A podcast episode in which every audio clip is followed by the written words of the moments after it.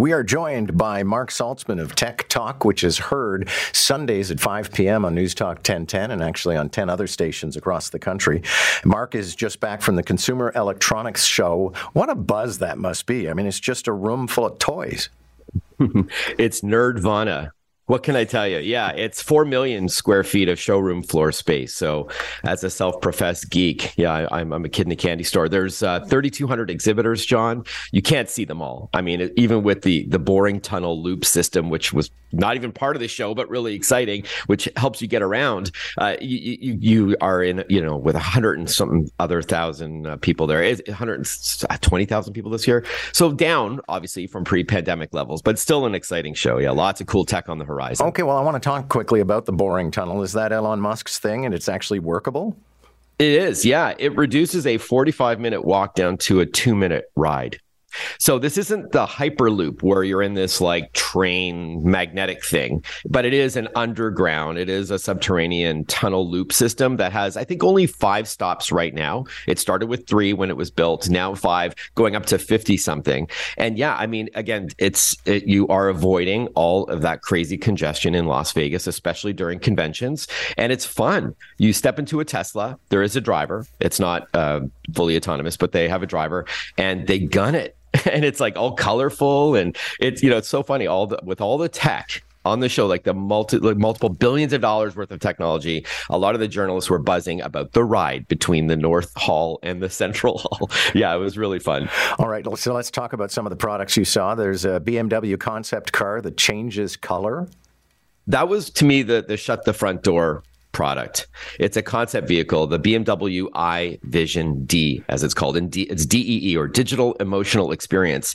It's there, you know, we'll, we'll, I'll believe it when I see it, but they said beginning in 2025 we can start seeing this. It lets you change the color of your car on an app in one of 32 colors or a combination of the the the, the them all on, uh, with different panels on the side even the wheels and the grill change so if you are, you know, you don't know if you want a, a, red car or a blue car, you could just buy it and then change later. Or if you're robbing a bank and they yeah. put out an APB for a certain color, you know, there you go. I'm sure BMW doesn't like that uh, anecdote or example, but you know, uh, yeah. So the Vision D I thought was really cool. LG had a similar thing with a fridge called the Mood Up, where you can change it uh, several different colors, not just to you know change the, the look of the kitchen and, and, and to create mood, but there's some practical applications as well. Like it flashes if you left the door open a little bit and things like that. So yeah, the color changing tech was neat. And then on a similar note, they had a little portable digital tattoo maker called Prinker, which was really neat. Lots of different colors. It looks like kind of like a small stapler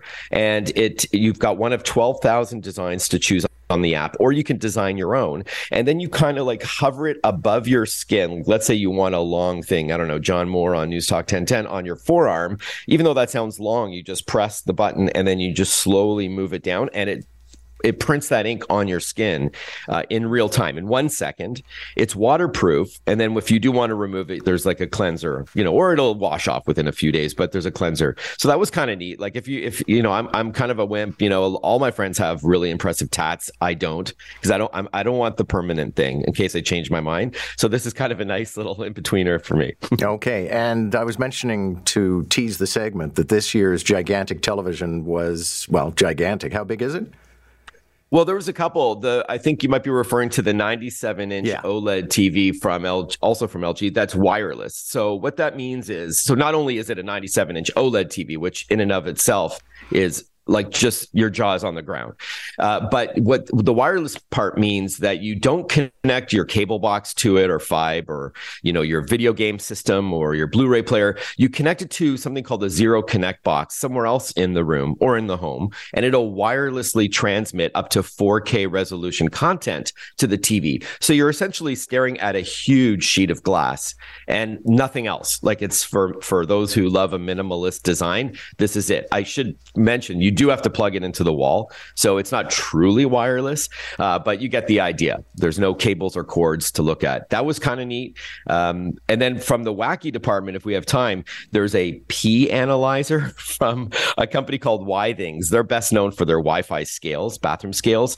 But this is like a puck sized device you put in the toilet bowl that analyzes your pee, tells you about your nutritional uh, health, as well as reproductive information if you're interested in that. And then also a pillow that breathes called the Fufuly from a, a, Japanese company, Yukai Engineering. So it expands and, and, contracts as if it was exhaling and inhaling Super. when you hug it. Thanks a lot. it's supposed to make you relax. Yeah, I know. Good to have you. Glad you could report in on this, Marc.